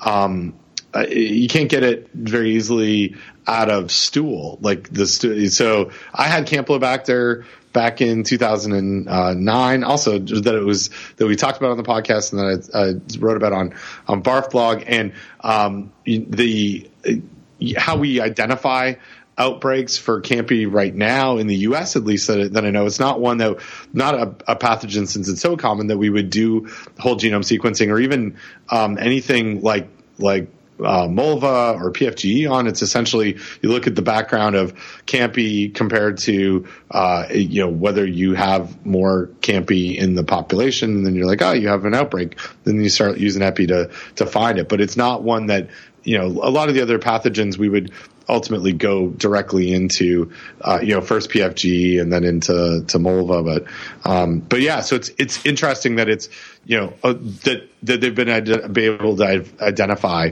50 plus cases.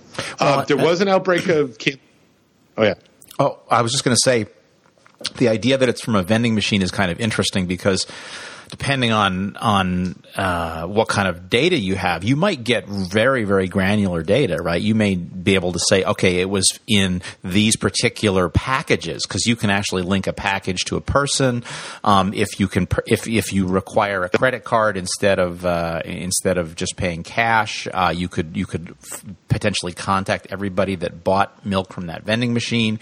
If you knew information about the source and of that farm and did that farm sell to other vending machines and then you could again go and get credit card information there. I mean it has the potential because of the the automated nature of the vending machine et cetera which i guess you could do in a supermarket too. I, I don't know. It just seems to me since it's a vending machine that there's like a, there's an um, uh, a data analytics angle on this that would be um, that would be particularly interesting. But again maybe i'm um, not imagining how the vending machine works and or maybe I'm underestimating the ability to put those same linkages together in a grocery store. But it just seems to me like with with that that sort of you you know exactly when a particular package was vended. You maybe even theoretically know the temperature history in the vending machine right? So it just seems like there's a potential to to know a lot more. But again that could just be my um just my my speculation and not and not um some anything real Well, and also um, that's a good point. Like that might have helped with the with just the epi identification of, hey, you have Campylobacter. Tell us about the things that you've consumed. Oh, you got something from a vending machine, right? Like it's not. It's a smaller subsection. That's true. of the population too. Oh, that's a good point. There you go. So we had something to talk about on that. how about that There you go. There you go. Yeah. Um, we had we had an interesting uh, outbreak of Campy um, in North Carolina and South Carolina back uh, a few years ago, where because um, you can't buy raw milk in or sell raw milk in North Carolina, but you can in South Carolina, and so people will um, I don't know how often, but I guess fairly often, drive that milk across state lines and deliver it or re- resell it uh, in you know, or distribute it in North Carolina, which is a, a you know a no no. And this uh, outbreak uh, from a couple of years ago that we'll link to was uh, because of that. Um, it was uh, that that's how it was discovered. Was uh, a few people got sick in North Carolina um, from Campy and uh, had identified purchasing raw milk, um, and, and, then uh, once that uh, those illnesses were discovered, they went. Uh, the investigators contacted some folks in South Carolina and said, "Hey, do you have any Campy that looks weird?" And they're like, "Yeah." And so they said, "Well, why don't you ask if it's raw milk?" And turns out there was a whole bunch of people sick with raw milk, with uh, Campy and raw milk. Hmm. So, so there you go. There you go.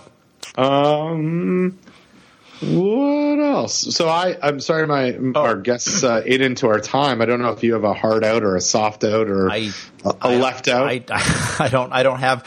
I don't have any uh, sort of a deadline. However, I have no idea how long um, uh, we weren't recording for, so I don't know how long the show is going to be um, after we edit out that part. Um, uh, what I do want to talk about though is I Everything okay over there? yeah, I'm just coughing. Okay. I'm coughing up, and I didn't, and I forgot to turn my microphone off, so I thought I would, com- would complicate things by saying "excuse me."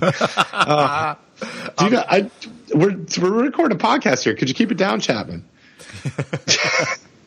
so um, I, I, want to talk about uh, Bluebell asking FDA if it can return to the industry norm here. So no, this is a really uh, this is an interesting one. So um, so this is a, and again, so I've I've, I've because I you know I have to get all my food safety news from Food Safety News, not Barf Blog. Not, not Barf Blog anymore. um, that's where I've got all these stories linked to. Um, but this was a this was a really I thought a really interesting story. So let me set it up and then and then we'll get your reaction. So uh, we'll read, and this is from December thirty first. Um, Bluebell Creameries wants the U.S. FDA to release it from doing more expensive plant.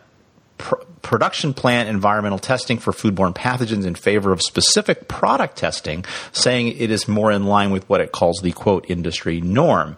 Um, so first of all, I think it's fascinating that the request is coming from attorney Joe Levitt, who I believe is formerly the director of CFSAN. So, so it's a, it's a former FDA official who's, who's who was an attorney and who is an attorney and now is oh. working for Bluebell. I think that's the same that's the same guy. Um, but what what I don't understand here is so let's let's get the relevant quote. Um, uh, Attorney Joe Levitt made the request. The company contends that the environmental testing results in the destruction of hundreds of thousands of cartons of ice cream worth millions of dollars that are not contaminated by bacteria just because pathogens are found in the production plant. Bluebell wants to limit the destruction of products to only those that test positive for a contaminant. What that says to me is that Bluebell is right now testing its plant and finding Listeria monocytogenes and therefore having to destroy product, which says to me if they are testing their plant and they are finding Listeria monocytogenes in the production environment, they don't have Listeria under control. So this this seems quite bizarre right? The, and I guess I can understand Bluebell's perspective on this. And again, from a risk perspective, I could, I think I could also argue that it doesn't make sense to destroy all that product if it indeed it is really low risk. And again, we talked about this before. I think the real risk of the blue the out, the bluebell outbreak. Well, bluebell was definitely screwing up, but also uh, there were some problems. I, I believe in the hospitals that were not sanitizing their their milkshake mixers, but if you read what what Levitt says, they're destroying product, and they're destroying a lot of product. I, because they must be finding listeria in the environment. Is there any is there any other way to read that? No. And okay. I not not that I can see. Like that's my interpretation as well, and it kind of is um, staggering that that that they are doing so much environmental testing with and producing so much product in between when those environmental testing um, and cleaning, sanitizing steps are happening, that it would result in millions of dollars and hundreds of thousands of cartons of ice cream. But maybe they're making hundreds of thousands of cartons of ice cream a day in a day, and yeah, and they're testing once a day, right? which is also staggering to me, right? Like hundreds Right. of thousands of cartons of ice cream a day or is it in a month like you know what i mean there's there's stuff that's missing here now obviously this is a story that i don't think bluebell wanted out there because this came from um, records that were obtained by the Houston Chronicle. This isn't Right. like, Through hey, here's our press release. right? Yeah, FOIA, yeah. right? Right. Right, right, right. So this is like let's let's FOIA um, FDA to find out what you know what's going on with Bluebell, and then here's a request from Bluebell. So here's a story. So we don't we don't know all the stuff that's behind it, like like a lot of stuff that we talk about, right? Um, but yeah, no, I don't. I don't. I don't look at that story any differently than you do. In a sense, like we're finding a bunch, and, and is that the norm, that- right? Or is it not the norm, and we're we don't have it under control? You know what I'm saying? Like Yes. li- like maybe it is the norm that you would find a bunch in a in a ice cream plant. We should have some ice cream people ca- call us or tell or or send us a message. Yes. we know some. We should we should look into this. If you're if you're an ice cream person and you're listening, let us know what you think about this uh, this situation, and we could do it anonymously or not anon- anonymously. But um, are, you know, is there really that much listeria out there that that this would be like I know they're not saying that finding it environmentally is the norm. What they're saying is can we fi- can we follow the norm? Um, but is there is there that much out there? In the ice cream and and let's and let's note for the record that that that during the outbreak they were certainly not um, following the norm because if they were testing their product, uh, they would have found listeria because apparently, as FDA showed. Oh. Every single carton they tested, or, or, or I'm again, I may be getting the details on that wrong. Every single something they tested was positive, right? I mean, they Yes. found they found they found like a lot. Uh, they didn't. Fi- it was easier to count the negatives than to count the positives, and I think that was on a car- per carton. Anyway, we we talked about it on a previous edition of the show, and there's an FDA, there's an article, a peer reviewed article on that. So um, yeah, so uh, yeah, I don't, I don't know. I mean, I'm uh, I'm sympathetic. But uh, up to a point, and I guess I would to be more sympathetic. I would like to know more about exactly what they're testing and what they're finding. But of course, we're not going to know that. So Right, right, right. Uh, I want to talk about going public, Don. Do you know if you go public early and you're wrong, you're you're right, right, and if you go public late and you're right, you're wrong. Well, some that's a great some- quote, Ben. No, no, that's not the quote. The quote is if you go public too early, you were wrong. No, what is the quote?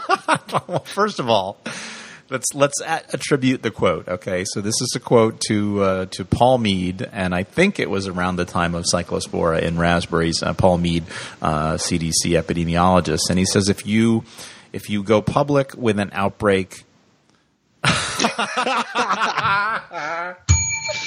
All right. If you go, if you go, er, if you go, oh my God, why is it so hard? Why is it so hard? I wrote this down. I wrote this down. Let me search on the internet. Uh, quotes, Mead, Schaffner.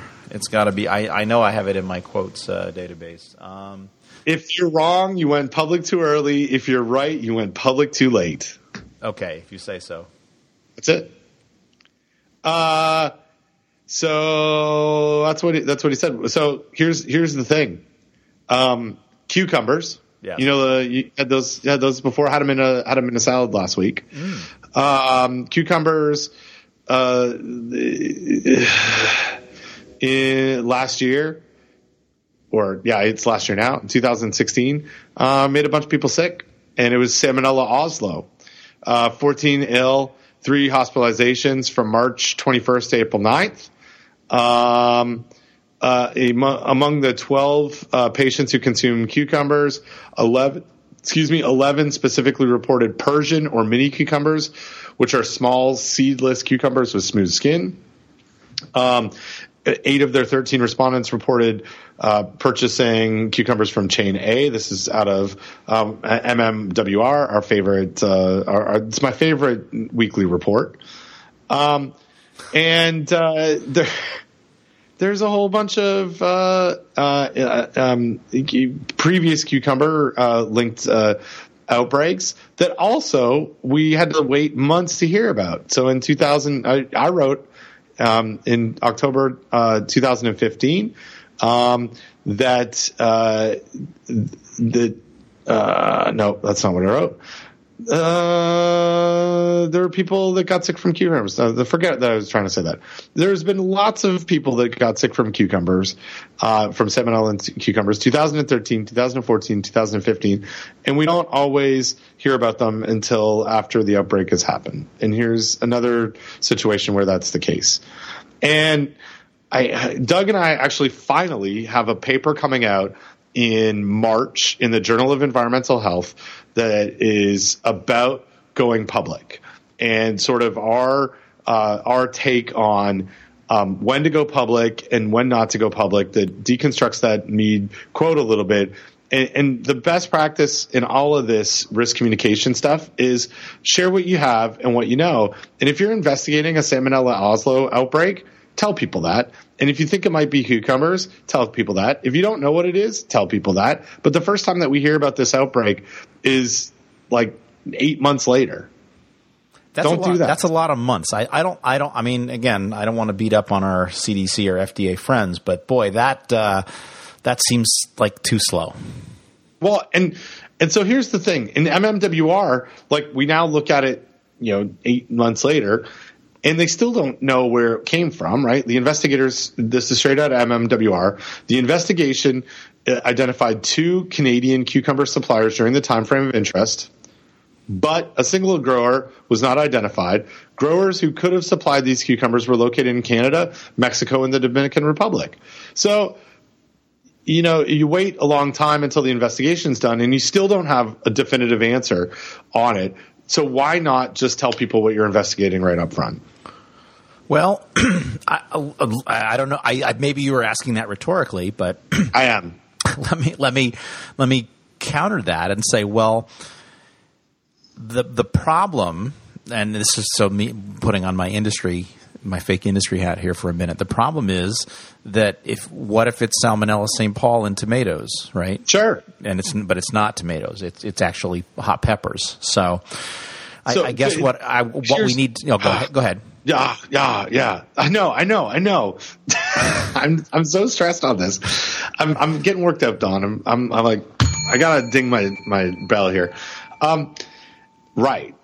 We might we might get it wrong, but the thing that I think we've learned since Salmonella St. Paul in tomatoes is there were some more absolutes in in the messaging from that that said this certainly looks like tomatoes, so don't eat tomatoes and th- there weren't a lot of there wasn't a lot of discussion, a lot of communication about the uncertainty, and I think that's the that's what we've learned. So if we think if we don't even know that there's a food associated with it, then just say that there's some Oslo going on, and here are the foods that we're investigating, and it certainly could be and, one, and, and will be updated over time. Yeah, right, and we'll right. we'll be updating over because because somebody knew something a long time ago, right. And, and my I don't know. I'm going to speculate here. But my speculation is the people of these 14 ill, they probably didn't read MMWR this week to see, you know what? Hey, I had Salmonella Oslo and it right. might have been might have been uh, from cucumbers. And I think they deserve to know that, right? Absolutely. Yeah. Well, ah. yeah, I, absolutely. And oh, and, and by the way, um, I did find um, I did find that quote. Okay, and we we will link to a very. I don't know if you remember. there used to be a website called Barf Blog. we'll, Is that? Yeah. Did that was that on the internet? That was on the internet. It was it was uh, yeah. It was back when uh, Merlin Mann used to talk into his shoe. Um, there is uh, there's a post. Uh, there's a post on uh, Barf Blog, uh, which is a very very long post. It looked like the person that was writing it had a lot of caffeine. Um, uh, it's uh, it's entitled "More on Modernist Cuisine and Bad Micro Microbial Food Safety." Colbert careful of Clostridium in the pastrami, uh, which is a super ass long blog post that I wrote um, uh, talking about our good friend uh, Nathan Myhrvold, uh, the patent uh, troll, um, and his modernist cuisine. And in in that article, um, uh, uh, I, I say. Um, um, quote quoting myself now as i once heard paul mead say quote food safety recalls are always either too early or too late if you're right it's always too late if you're wrong it's always too early at least i think i heard him say that the only source for this quote that i could find on the internet is me meaning myself when you click that link it leads to a web page that does not load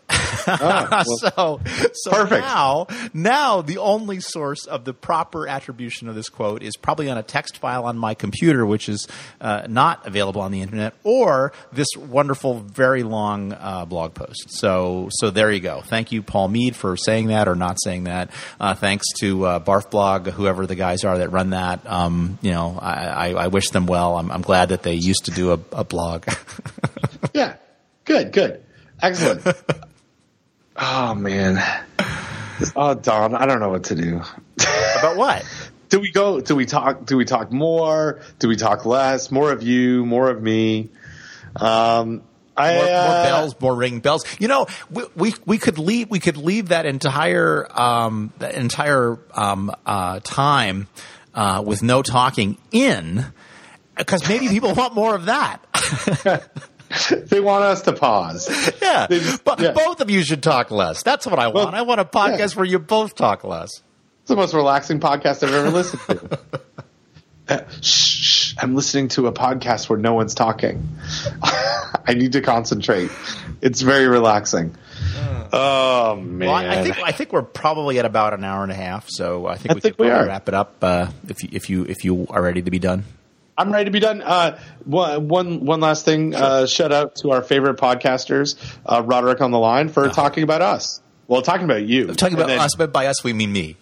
Yeah, you. But then those guys. Those guys, It was. yes. I'm, I'm the other guy. Yeah, Doctor uh, Doctor Don Schaffner got got uh, name checked in the uh, the food safety podcast with uh, with Merlin and uh, John Roderick, and it was really it was hilarious. It was really cool to hear.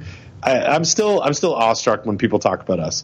When it's and actually, I'm even more awestruck when people come up and say, "Hey, I listened to this thing that you did, this podcast." Oh, speaking of which, oh, I, I do have one more thing I want to talk about, and that is um, we have to have a special shout out to podcast listener Beth McCoy. So, so Beth is a distinguished teaching professor in the Department of English at Geneseo. And I don't know why she listens to our podcast, but thank you, Beth. Thank you for listening to our podcast. She's an English professor, for Christ's sake. Um, but apparently, she started uh, following Barf Blog, and then through Barf Blog found the podcast. And uh, yeah, so she sent a very nice, uh, very nice email. Uh, I think it was one of those ones where she sent Doug a question, and Doug didn't know the answer, and sent her to us. And then I did a little bit of digging. Um, because it turns out uh, Geneseo is a is a college in upstate New York that my mother attended uh, when she was uh, studying to be a teacher many uh, many years ago, and uh, yeah, so in a little bit of a small world uh, department. Thanks to thanks to Beth McCoy for listening and and and for being an awesome distinguished teaching professor in the Department of English. Yeah, awesome. And yeah, thanks for reaching out, Beth. Uh, we appreciate all the listeners and especially um, those who are English professors and just happen across the world of food safety through us. Um, hey, so can I tell you that I'm going to do a podcast with called uh, People I Follow? okay. And it's from a like a friend friend of the podcast, friend of me. Um, uh, my kid is a friend of his kid, and he's my neighbor. And uh, it's this uh, this this guy Richard Averett. Um, so we're doing a podcast sometime this month, and he just said I like to interview people that I follow on Twitter, and uh, Nice. that's the podcast. Yeah, so Nice. um, And what's it I'll, called? I'll look, it's called People I Follow. Aha! The internet does not uh, reveal anything for people I follow podcast. Uh, maybe it's called maybe it's called something else. What's Oh, you know, uh, I follow Richard. He just did a. Maybe it's not. Maybe it's called uh, something else. Oh, here we uh, people I follow podcast. Richard sits down. All right, I don't. I, I, I, once I added Richard, it found it. Oh, well, there you go. Uh, yeah, so I'm going to do that. There it is. Raleigh. It's on Raleigh and Company. How about that? Uh, yeah, so I'm going to do this. Uh, it's like uh, I Raleigh and Company. I might have mentioned this before. It's like one of my favorite podcast or not podcast websites of um, like Raleigh news and um, good good writing type of writing that I like to read. There's a bunch of people that I don't know who I like them, uh, and one person on this, well, two people on this uh, site who I do know. One who is judged for us uh, at the uh, state fair for jams and jellies. Well, and I'm just reading the uh, the description. You know, there's some homework for you if you're going to do this show. Oh, I know. Okay. I What? what what beverage do you prefer with cotton candy? Oh my gosh! Gonna. It says it right here in the description. oh, He'll you dig into their background, find out what drives them, and most importantly, what beverage they prefer with cotton candy. I hope I didn't like spoil it for you. That's good. I'm ready. I'm I'm ready for this. Okay. I'm ready. I'm, I think uh, I'll have to come up with something really witty for that. Don, thanks for working me up on uh, on things with uh, going public and not going public, and uh, I'm, I'm I'm glad we're back. We're back in the uh, in the saddle, back in the doing the things that we like, like podcasts and doing stuff. Podcast in 2017. 20, here's to a, a, a 2017 full of good podcasts and uh, um, raw milk and uh, cheesecake factory and Why you got uh, with me a cheesecake? why, I don't know why you got you know what that song came on at uh, when I was drinking beer at uh, drinking blue light last night at the bar that uh, that I go to after I play hockey Nice. and I yeah it was really good all right I think that's a podcast All right. bye bye Bye bye.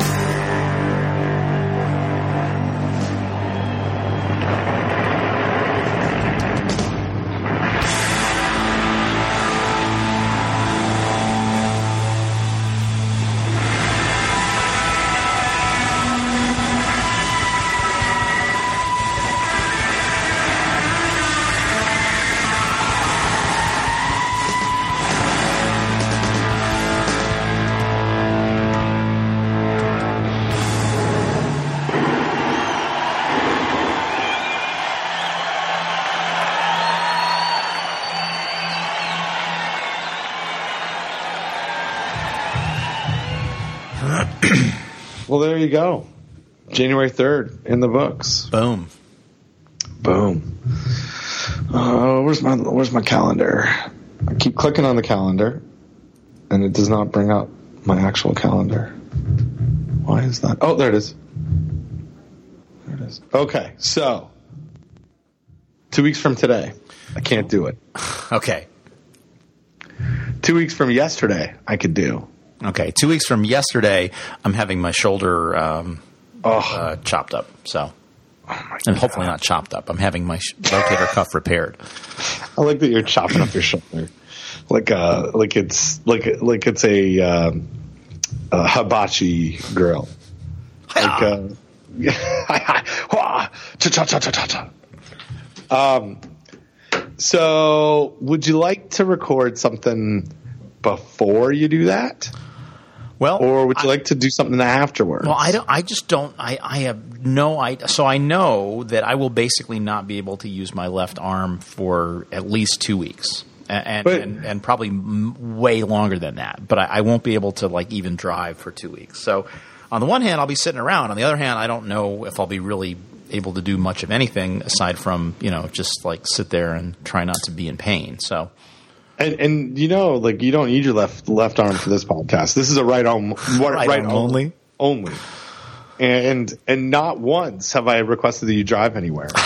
uh, never been part of homework. It's always usually listen to this or watch this or read this. Yeah, which I, all I could do without my use to my left hand. So I well, I mean, I don't. Maybe you will need that, but um, uh, so so, yeah, so yeah. So I think in, in in fairness to the listeners, I think the best thing um, would be to record earlier rather than later. Yeah. So, what do you think about the uh, say the thirteenth? Um, the thirteenth is a Friday, which means I'm going to go into the office, so it's not a good day. Okay. Um, what about the twelfth? The twelfth. Uh, the only thing I have on my calendar is I'm going to see the surgeon who is going to uh, do my surgery uh, for a pre-op visit. Oh, on location. Is that what you're suggesting? Yeah. So I'm going to bring I'm going to bring the computer. I'm going to bring the microphone. Yeah. We're going to interview Dr. Goldberger. no, um, uh, but but I but I, I could good. certainly I could certainly do it uh, that day. So I have I work that that works. I I have to. I'm doing a science cafe talk that night. Nice. Yeah. About oh. So let me see if I even have a to- topic. you're gonna love this because I keep I just I take your ideas and I I just take them and I I'm using them. It's called plagiarism, Ben. No, no, I attribute I, oh, okay. attribute them to you. Okay, that's fine. Um. So science cafe. Uh, this is what um, this this is like you gotta you gotta punch something up right for the um, for for these talks because mm-hmm. you gotta get people to go. The title of my talk is "You Cannot Be Serious: Microbial Food Safety in the Modern World." With an estimated 48 million illnesses annually in the U.S., food safety is a big deal. Some of the most recognizable brands like Chipotle, Bluebell, Dole have all been linked to outbreaks in the past year. While food has been known to be a source of, uh, of illness for eons, how outbreak investigations are solved, and more importantly, how academics, regulators, and the food industry learn from incidents has changed drastically. Ben studies how food becomes contaminated with pathogens, how to avoid it, and what to do once food contains pathogens. Focusing on risk analysis, Ben gathers data on actual food handling practices to prioritize management communication efforts. It's kind That's of a long title. No, it's like a thing. It's like a it's like that. That's how long it's supposed to go. Okay. They got to put it's it into like an Instagram abstract. post. Oh, it's okay. like okay. It's like a yeah. It's like a one thing. So anyway, you cannot be serious. So and and do you when do you spell be serious B period C E R E U S or is that only for nerds? I can't believe you had to ask that. Of course. Ah, okay. Of course I did.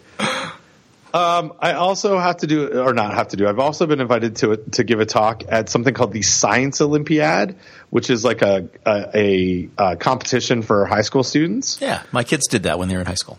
I, yeah, so and so one of the topic areas is on food this year, and so they asked me to come and give a, a, a, an educational talk, and my title for that is Barf Wars: The Salmonella Awakens. Nice.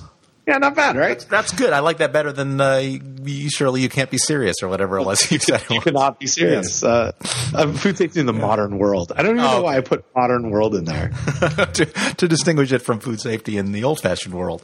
Yeah, it's an old old world. it's an old world salmonella.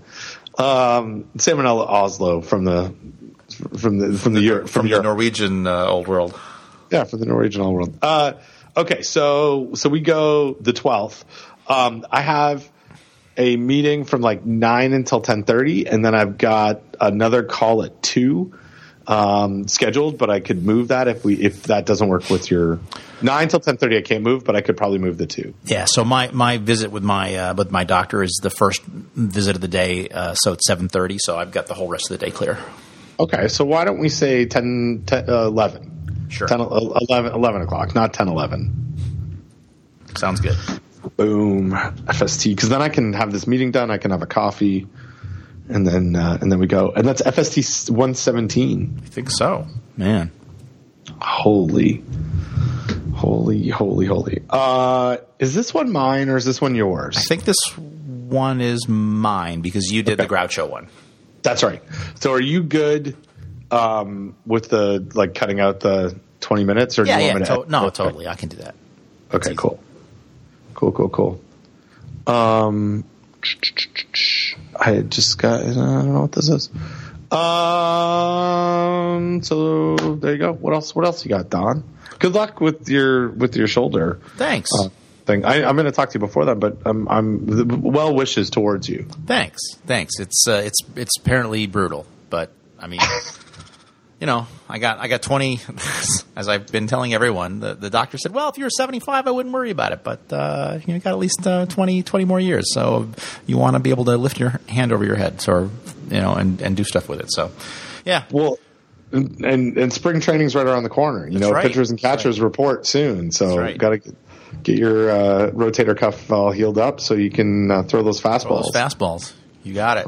Because yeah, give it a zoom it right, in, right down the in. Right, Wh- who's on? Who's on first? I, don't know. Second third base. base. Ah, oh, awful. We're horrible people. Uh cool. Hey, I'll talk to you later. All right. Talk to you All right. later. Bye bye.